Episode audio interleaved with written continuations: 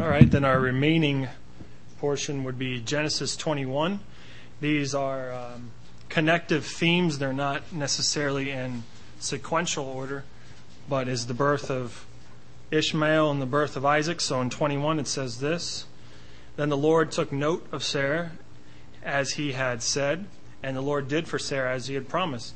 So Sarah conceived and bore a son to Abram, Abraham in his old age, and at the appointed time which God had spoken to him. So Abraham called his son who was born to him, who Sarah bore to him, Isaac. And Abraham circumcised his son Isaac when he was uh, eight days old, as God had commanded him. Now Abraham was 100 years old when his son Isaac was born to him. And Sarah said, God has made laughter for me. Everyone who hears will laugh with me. And she said, Who would have said to Abraham that Sarah would, have, would nurse children? Yet I have borne him a son in his old age. And the child grew and was weaned, and Abraham made a great feast on the day that Isaac was weaned. And Sarah saw the son of Hagar, the Egyptian, whom she had borne to Abraham, mocking.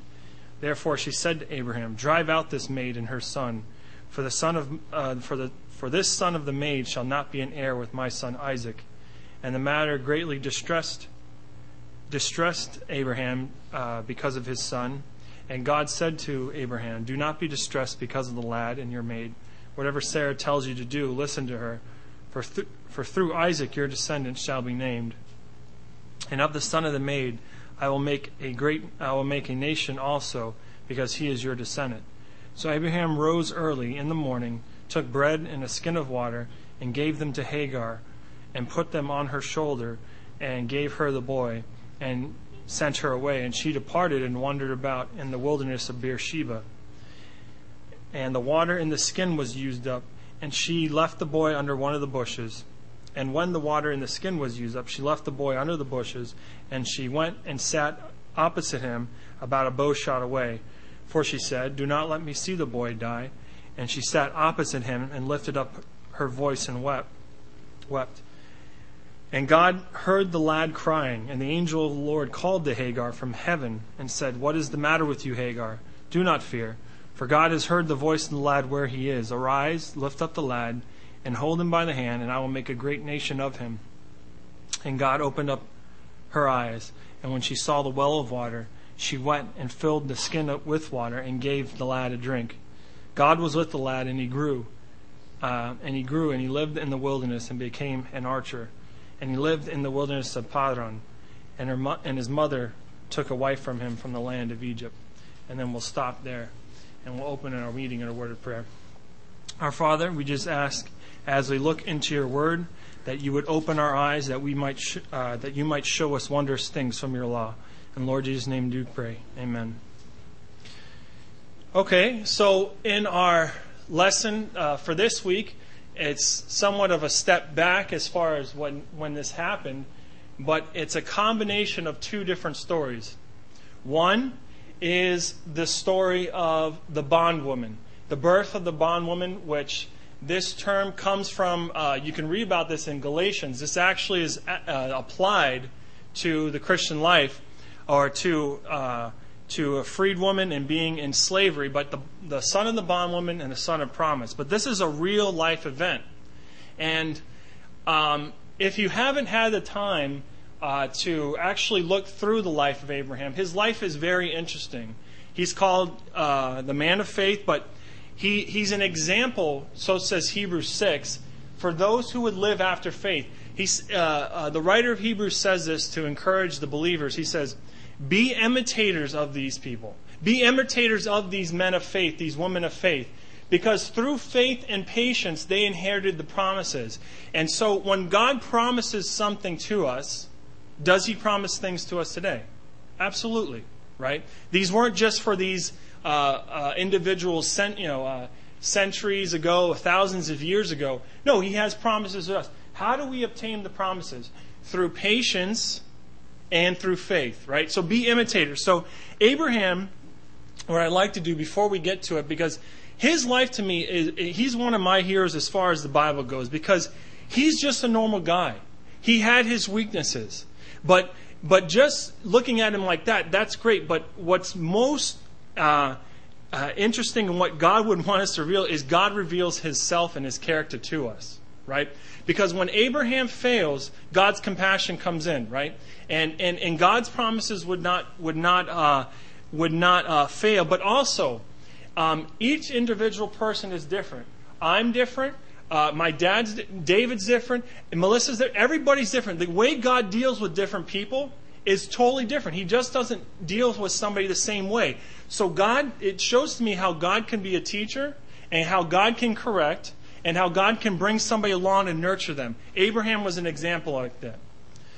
Um, but as you know, back in um, 12, there's this promise to, to leave his country, leave his relatives. But actually, this happens when he's in his land of his birth, Ur the Chaldees. While chapter 11 chronicles his journey from that, but actually, this happens when he's in there.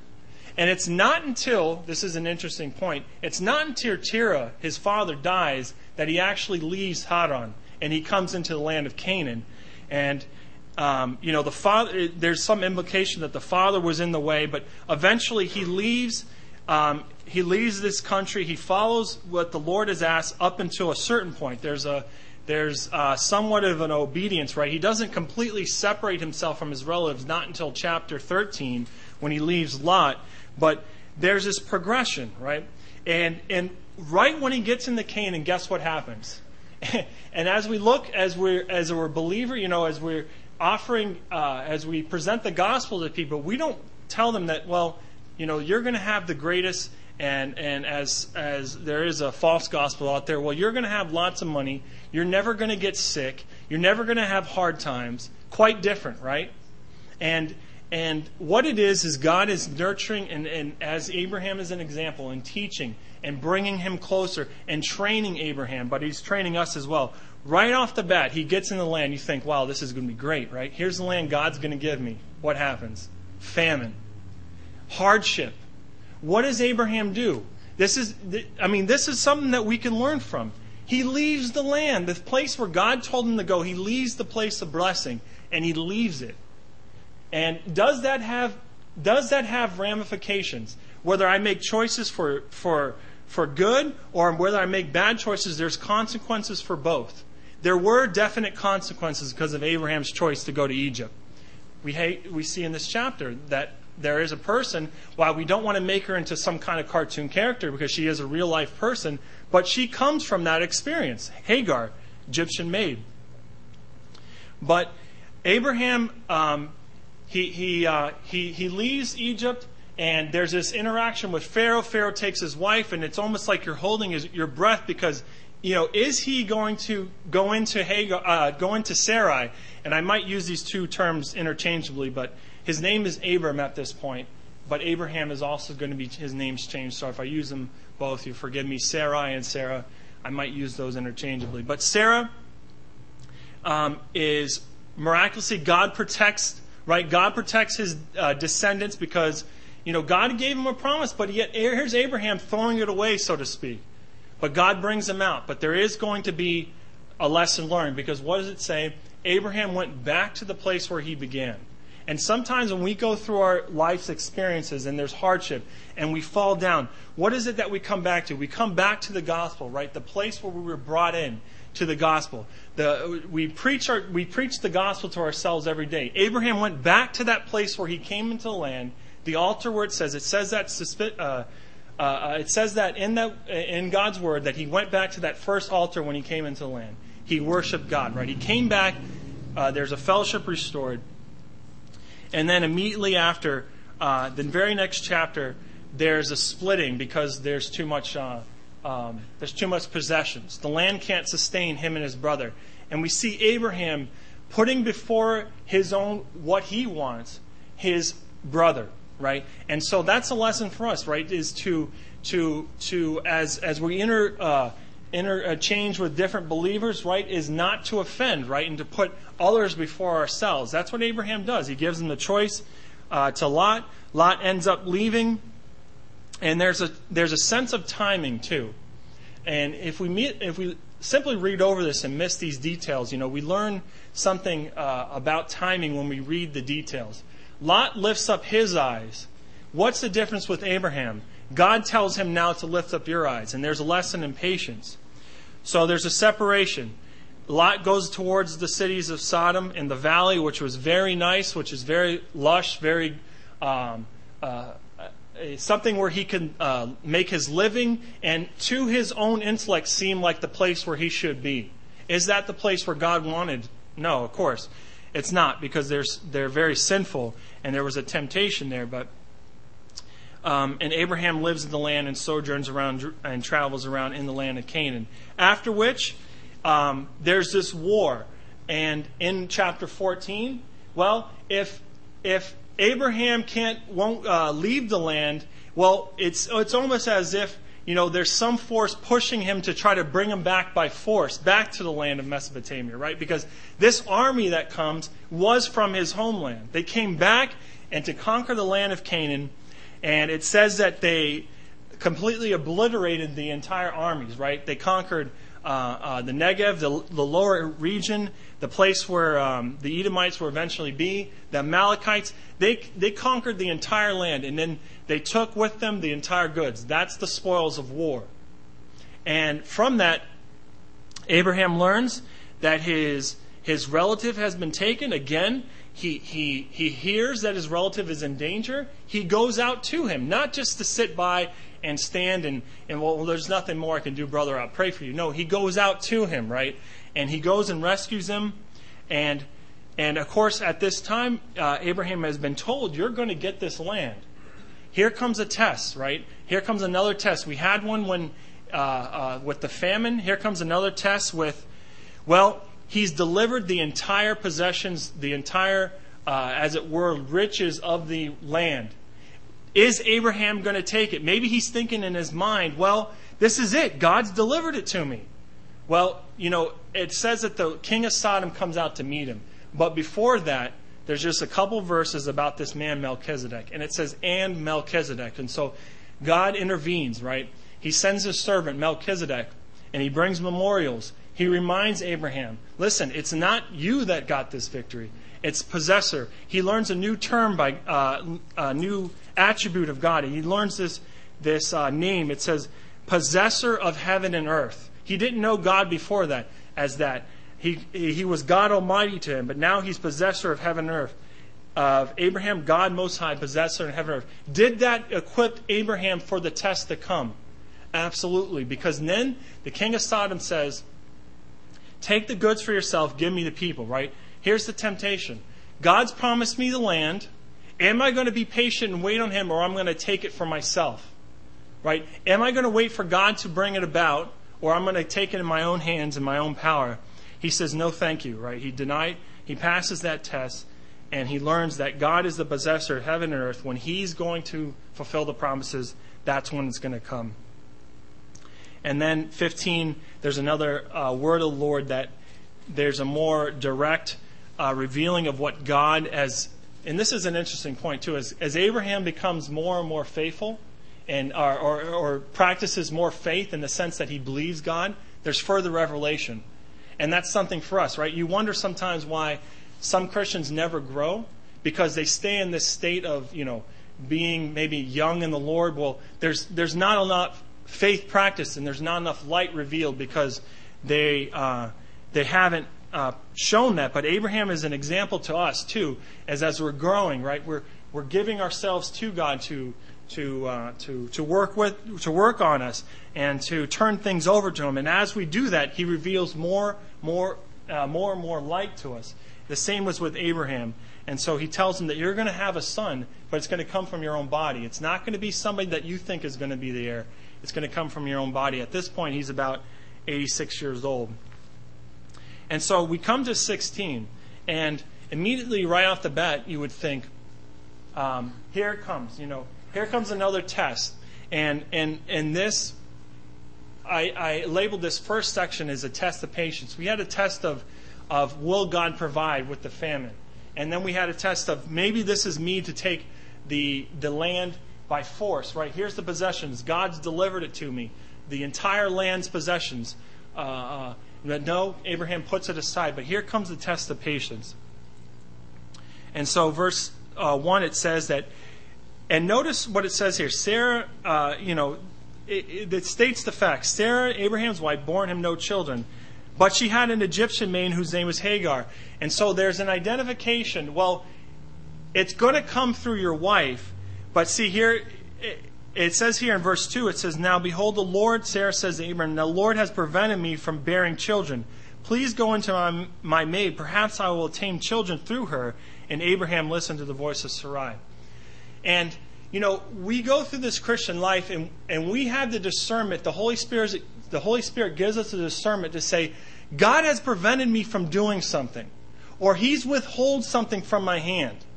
And, and what is it that I'm going to do now about it? You know, there was a time I can I think of my own uh, experience. You know, there was a time where there was a promotion that wasn't mine, and it just seemed like something that I couldn't grab at, and yet I I deserved it. And I just remember, you know, it was such a bitter experience, and and the Lord, you know, the, the Lord showed me something about Himself and being uh, joyful in Him, and you know, I wasn't ready for certain uh, responsibilities and the stuff that it went involved, but you know, the Lord's prevented me. She knew it that the Lord was preventing him, And, but what was the reaction? Well, let's wait on the Lord. No, it doesn't say that. It says, "Go into my maiden. Abraham was just as in part of this as Sarah, Sarai was, but let's go and let's let's speed things up a little bit. Does that have consequences, whether good or bad choices? Absolutely, right? And so the Lord has prevented me from bearing children. It's a test of patience. As we read in Hebrews 9, it says that be imitators of those who by faith and patience inherited the promises. And so here's something, and it's, it's amazing that the Lord allows him to go through this, right? Um, the Lord could have stopped this as he stopped the, the failure at Egypt with with Pharaoh. There's another failure failure that we're going to read about. Um, actually, we already passed it, but uh, with he has the same experience. Not only he had in Egypt, where he said, you know, he came into the land. He said, "No, this is my sister. You know, repay the kindness. I don't think God's going to be able to protect me. He didn't. This is not in the Word, but that's what he's. That's what he's saying. He's saying they're going to kill me because you're so beautiful. He says, "Tell them you're my sister. Let me go well with me." He does this again in Gerar with Abimelech. But here again, God doesn't, He allows this to happen, right?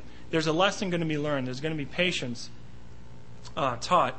So Abraham goes into Sarah, uh, to Hagar, Sarai's maid, and this is 10 years after all this has happened when he came into the land. And so, uh, in the middle of his experience, this is not something where the Christian life, where we, we stop growing and God is moving and God is working in our life. This is something all the way until the day that we die or the day we go up into the Lord, that God is going to work. And we have that promise.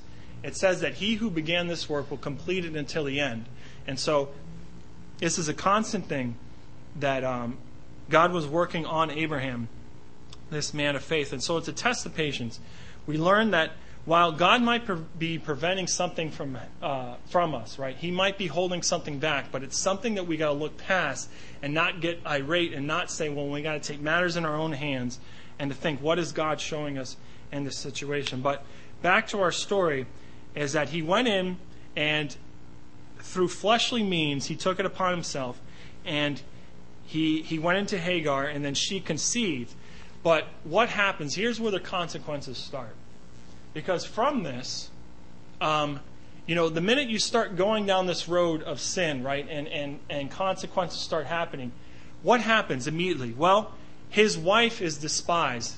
Every time Hagar was around, because now it becomes, you know, she became Abram's wife, his mistress. But every time, every time his wife, Sarah, was around Abraham, Abraham's direction and love and attention went to Hagar. Why? Because now she has the child, right? Uh, that's the way that this system worked, right? The, the women who had the children, they spent, the husband spent most time with them because they thought, well, I'm going to have uh, sons and I'm going to have uh, uh, people that I can pass on my possessions. You know, the things that I'm doing in my life, I'm not doing it for nothing. I got to pass it on to somebody. And so that's what happens. Uh, Sarah uh, notices this immediately as women are attuned to these kind of things. They made the wrong done to me be upon you. Right? Right off the bat. Uh, he, he, he, she comes to him, says, I gave my maid into your arms, and she saw that when she had conceived, I was despised in your sight. May the Lord judge between me and you. And so when we go down these paths, uh, whatever choices were made, good or bad, there's consequences, right? That's, that's the lesson for us. And there's strife in the household already, right?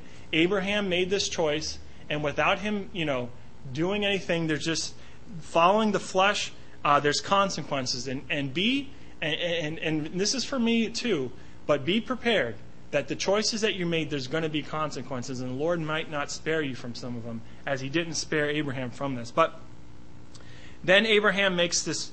Now, to me, it seems like an unwise choice because he just says, Go ahead, she's in your power to do whatever you want, right? And so, what is she going to do? Well, the frustration that she has from her own marital problems, she's going to take it out now on Hagar. And so, Hagar, um, we're going to look at our next thing is we have this interaction with God and Hagar. But this is, uh, I titled this, the next three are about the Lord. It's the God who sees and the God who seeks, uh, or seeks. And so uh, Sarah treated her harshly. She runs from her presence. And it says this in 17, and it's very interesting because he also, she also has this interaction with the angel of the Lord in 21, but it's from a different place. It says that the angel Lord found her by the spring of water in the wilderness on the spring on the way to Shur. As if God is looking around for her, right? That's the picture. Can God see everything? Or can anybody hide from the Lord? No. It says in Hebrews that all things are laid bare before his eyes. But as if here's, here's Hagar running away from her life, not really looking for anything, just trying to get away from the problem, and there's God going after her.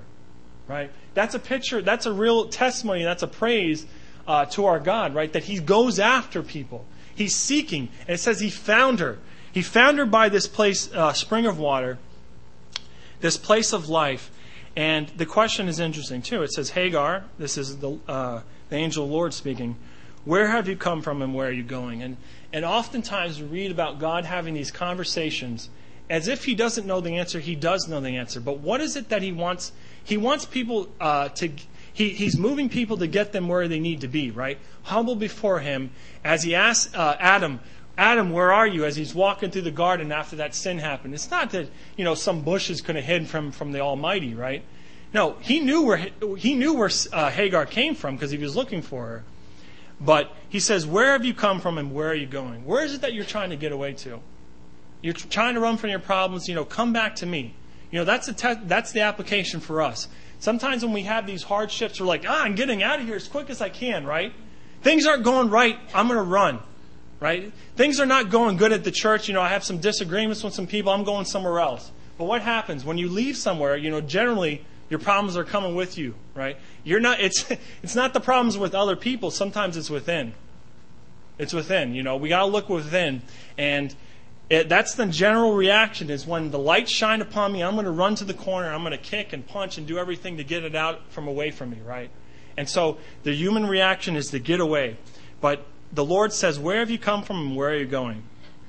And she's honest. She says, I'm fleeing from the presence of my mistress Sarai. You know, I was Sarai's maid. I am Sarai's maid, but I'm fleeing from it. And and such gracious words it says. It says, Return to your mistress and submit her to your uh, to her authority. Right? There's a command. She does do this. But there's a promise too that I will greatly uh, multiply your descendants, that they be too many to count. And so there's a description of this of this boy that's going to be born to Hagar, and it says here, interesting, that he's going to be a, my my translation says this. It's a wild donkey of a man, as if somebody that is so stubborn, right, and just kicks back at everything, and that's that's a description of this. But he's going to be a great nation. He's going to live to the east of all his brothers. He's just going to be somebody that doesn't want to deal with anybody. He's going to go to the east of all his brothers, and this is where we get this uh, section from in verse 13. And uh, she, because uh, this, is an, this is an experience where she actually sees him. This is not something where she doesn't not see the angel of the Lord, but it says this. It says, Thou art a God who sees. For she said, Have I even remained here after seeing him? And, you know, sometimes we think as we're going through these uh, hard problems and you know nobody sees what's going on in my life. You know god doesn't care about me. I don't know if he ever said that. God doesn't care what's going on with me. You know he doesn't see me at work and the way people treat me. Or you know they don't he, they don't see the way my brother and sister you know what they do. You know my parents don't see it and they're not giving me justice. You know god doesn't see this. God does see right? And it says here that Thou art a God who sees. And interesting, not only does he see, but he wants to be seen. He wants to have interaction with us. It says, Have I even remained here after seeing him? She understood that she was not in the right by leaving, too. But here's God that appears to her, and here she is still alive. The compassion of God, right? Have I even remained here after seeing him? Have I even remained alive? You know, I should have been swept away. But it says, eh, you know, reveals the compassion of our God. Have I even remained alive here after seeing him? And then, significant, as often as we're going through this book, the places, certain places uh, in the Bible, they have meaning, right? Bethel, the house of God. We get that from Jacob later, we're going to find out where he met, uh, where the, the ladder is. But, um, but here, um, it says here in verse 14 that the well's called Beer Lahai Roi, which, letter, which literally means the well of the li- living one who sees me. So while she was looking for life, she went to the well, right? In the desert, there's no life. She goes to a place where she thinks is life. She doesn't find it. The living one finds her there, right? And so the living the well of the living one who who sees me. And so while she's looking around for life, she finds it in the living one, not in a well, but she finds it in the living one. And so we're moving right along. We'll try to get through most of this. But in verse 21, we'll start right away. Um, the Lord took note. This is chapter 21. This is God, the God who is active. It says, The Lord took note of Sarah as he had said, and the Lord did for Sarah as he has promised. So, you know, this is at least 25 years. We got to put this in, a, in our own minds as a time frame that Abraham was given these promises at 75. It's not until 25 years later that the, the promises of a son and he starts seeing God moving, right? he in one of his experiences and with God, when God come to to to meet with him, he's you know God tells him these promises. He said, Abraham says, "How will I know that I'm going to inherit these things?" What does Abraham see? It's something that doesn't make sense to us, but in that day, um, it was the the flame in the oven passing between the dead animals. Right, that was a picture of a covenant. But Abraham had no part in that covenant. He was asleep if deep sleep fell upon him, it was God that was going to be enacting, it was God going to bring it about. And this is testimony of it that God uh, is going to bring about these promises. But the Lord took note of Sarah as he had said, and the Lord did for Sarah as he had promises, promised. You know, God is looking over his word, and he is ever watching that he's going to perform it. It says this in Jeremiah that um, at the beginning, there's this rod of, and his almonds, and and the picture of is that the Lord says, "I am watching over my word, and I'm going to perform it." God is going to perform what He says, and so you know, as we read the Word of God, and as we view sometimes what's going on in the world, we'll say, "Man, things look like they're going to be out of control. How can God allow this evil to happen?" is is is things going to work out? You know, we start maybe taking matters in our own hands. You know, certain groups, uh, you know, in Christendom will take matters in our own hands, and they try to accelerate God's kingdom, so to speak, and they try to go out and conquer things and say we need to accelerate God's plan. No, God is going to do it. He's watching over His word to perform it. You can count on it, right? As He did, this is testimony of it. He watched. He took note of Sarah, and He did as He had said. And we can count on God the everlasting God to to to perform his things that he promised in our own life, right? He is faithful. We need to remain faithful to him. And that's 1 through 8 and we'll go to the next one. And there's we won't spend too much time on this even though it is a big section, but um, there's these two uh, boys, you know, I, we don't want to make them too much of a caricature because they're real people, but there's the heir of promise being Isaac there's the son of the bondwoman being Ishmael. Um, but there's two different, you know, there's two differences here, and they're complete separate categories. Um, one is, it, eh, let's read in verse uh, 9. Sarah saw the son of Hagar, the Egyptian, who she had born to Abraham, mocking.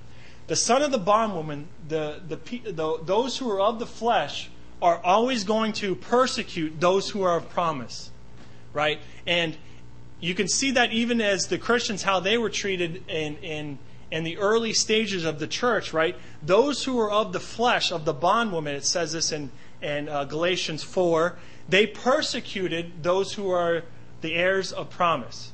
And the early church was persecuted to by no probably by, by probably by the worst. You know, we think of the atrocities of the Catholic Church in the Middle Ages and things, but um, the the Jewish the Jewish uh, the Israelites, right? Those of the Jewish religion persecuted the church, right? Saul was a big uh, proponent of this in, the, in his beginning stages before he was converted, but persecuting the son of uh, the son of the bondwoman persecutes the heir of promise. So that's one thing that we notice. Um, there's going to be persecution. But drive out this maid and her son, for this son shall not be an heir with my son Isaac. And so there's going to be an eventual separation, right? Those who have the promises are going to inherit it by those who are faithful to God, right? Those who God will enact it, right? God is the one that enacted, God is the one that enabled Sarah to have the, child, the child her and uh, Abraham. And so Isaac is the one that's going to inherit the promises, not the son of the bondwoman. But also, the, the, the son of the bondwoman is driven out, right? They have no inheritance with the son of the promise. And so that shows us, too, that, you know, the inheritance, uh, the promises that God is given to us is not something that we obtain by the works of the flesh, by not something that we, uh, uh, as, uh, you know, as many prayers as we say, or as many uh, churches we plant, you know, it's those who inherited by faith, right? Um, by faith we inherit those things, not the works of the flesh.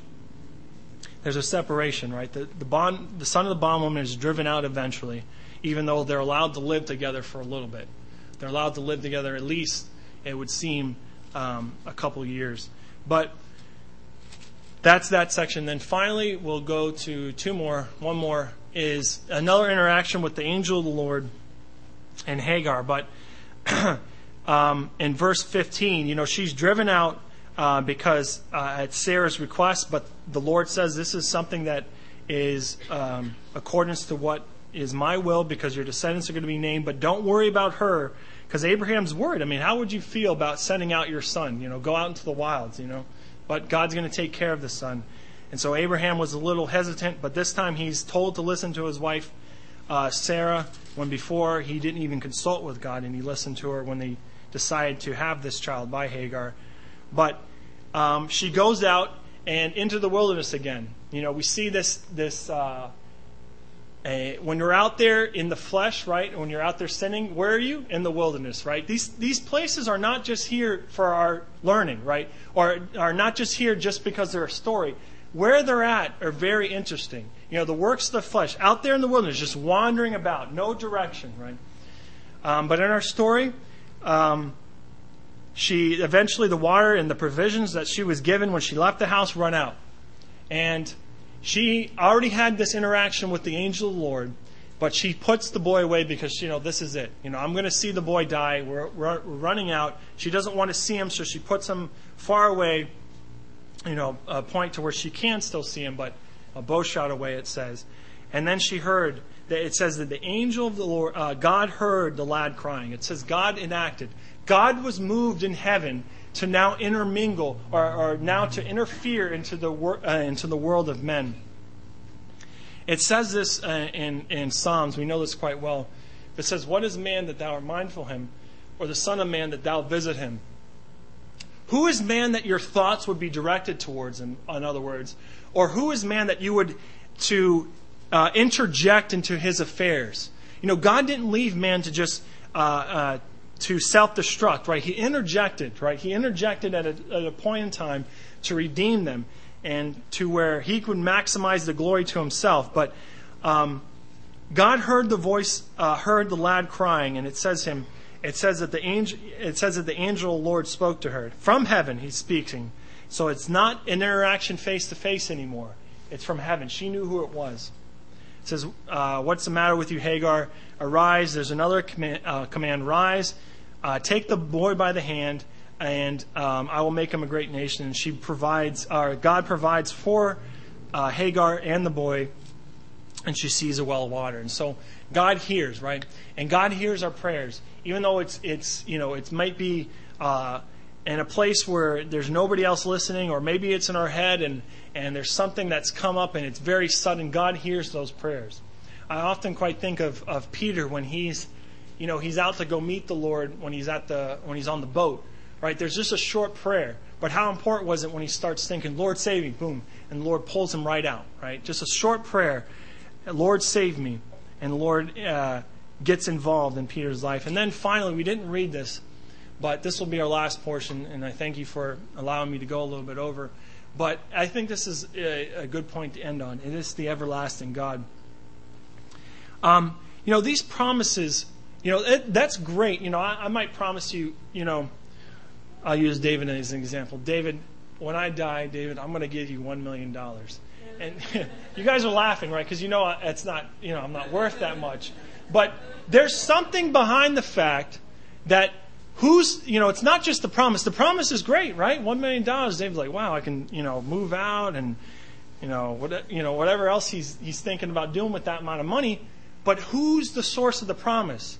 And and David starts considering, well, let's see, he he makes you know this amount of in the year, and he lives in a condo, and he drives the Chevy Cavalier, you know, for the past eight years. I don't think he has that much money. And you know, he starts understanding, well, he's not able to do certain things. But you know, Abraham understood that God has made a promise that is going to last forever. And if it lasts forever, God must be forever. And so here's this interaction with these two Gentiles that are living in Abraham's land, and it's uh, Abimelech and Phicol, and it's interesting that it's the political power and the military power, Phicol being his commander, and they understood, listen, and they, this is not the first interaction Abraham had with him. He understood that, listen, God is with you. You know, make a covenant with me. You know, this is, I think this is a precursor of what Israel's going to be like in the millennium. It says in the millennium that that there's going to be nations, right, still around, and they're going to grab one Jew. Ten people are going to grab one Jew, and they're going to say, "Take us to, you know, take us to Jerusalem. We heard the Lord's there." And this is what uh, Abimelech's doing. He's trying to latch on. He understood that God is working in, in, in Abraham's life. Abraham is just following the Lord. Abraham does not have the biggest army. Abraham does not have the most uh, wealth, even though he is wealthy. It's God that's working in his life. He says, Make a covenant between me and you. And where this covenant happens is at this well called uh, Beersheba, which there's a couple translations. One is the well of sevens or something like that, but I think it's the well of covenant.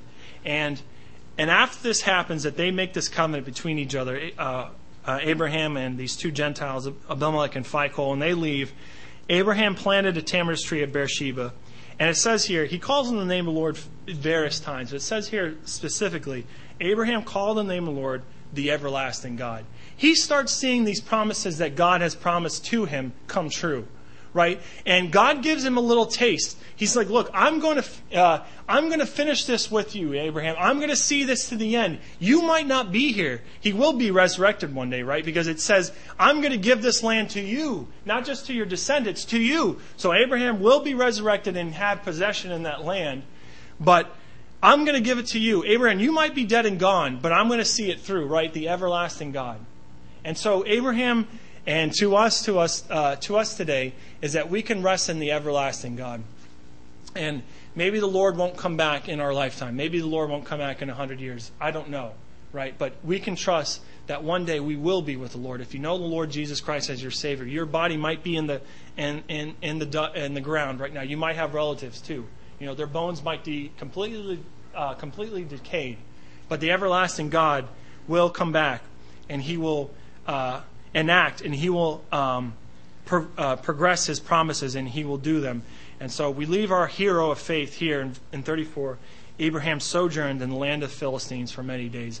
And so, what motivated Abraham to keep going in the Christian life? The everlasting God. What motivates me and you to keep living? Not just, you know, Christian friends and fellowship. That's great. You know, that is very important. But it's the everlasting God. And so, make sure that your your focus, right, and your attention, your faith is placed in God, the everlasting God, because He is the one that gives you success. He is the one that will enable you to live the Christian life. He is the one that enabled Abraham to live uh, to keep sojourning in the land where it wasn't there was no resources it wasn't his own land but he went on living in that land because he called on the name of the Lord, that everlasting God. And so let's close in a word of prayer.